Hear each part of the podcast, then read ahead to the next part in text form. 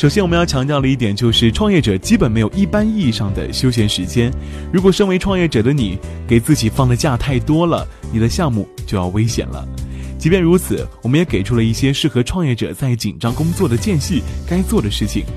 我们采用这个原则：如果将所有的事情按照紧急和重要划分两个维度，工作时间优于处理紧急重要的事情，其次处理紧急不重要的事情。所谓的休闲时间呢，则是优先处理重要不紧急的事情，至于不紧急不重要的事情，等到你的公司上市再去做吧。我们将一些重要但不紧急的事情罗列如下：首先，保持健康，运动健身，均衡饮食。首先是为了保持健康，其次呢，也是可以使你有一个更加好的形象。学好英语，能够阅读英文材料是基础。有可能的话，要勤加练习英语口语，这样会更容易与外国客户以及投资人打交道。读书积累知识，活跃思维，提升格调。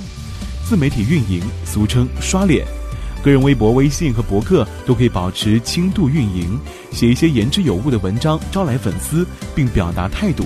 有机会遇到你潜在的合伙人和员工。创始人如果能够自发打造自身形象呢，公司就可以在 P R 工作上事半功倍。上网学习，多上知乎这类可以学到知识的网站。添加联系人，善于社交的创业者可以在一年的时间当中添加数千个微信联系人，其中很多呢可以成为你的渠道。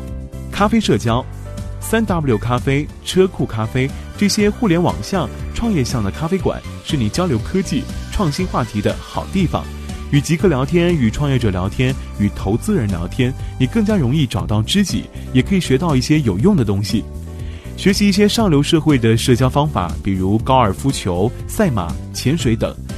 如果你的手头还算宽裕哈，尝试一下这些放松方式，这些会让你与投资人的社交呢变得更加轻松。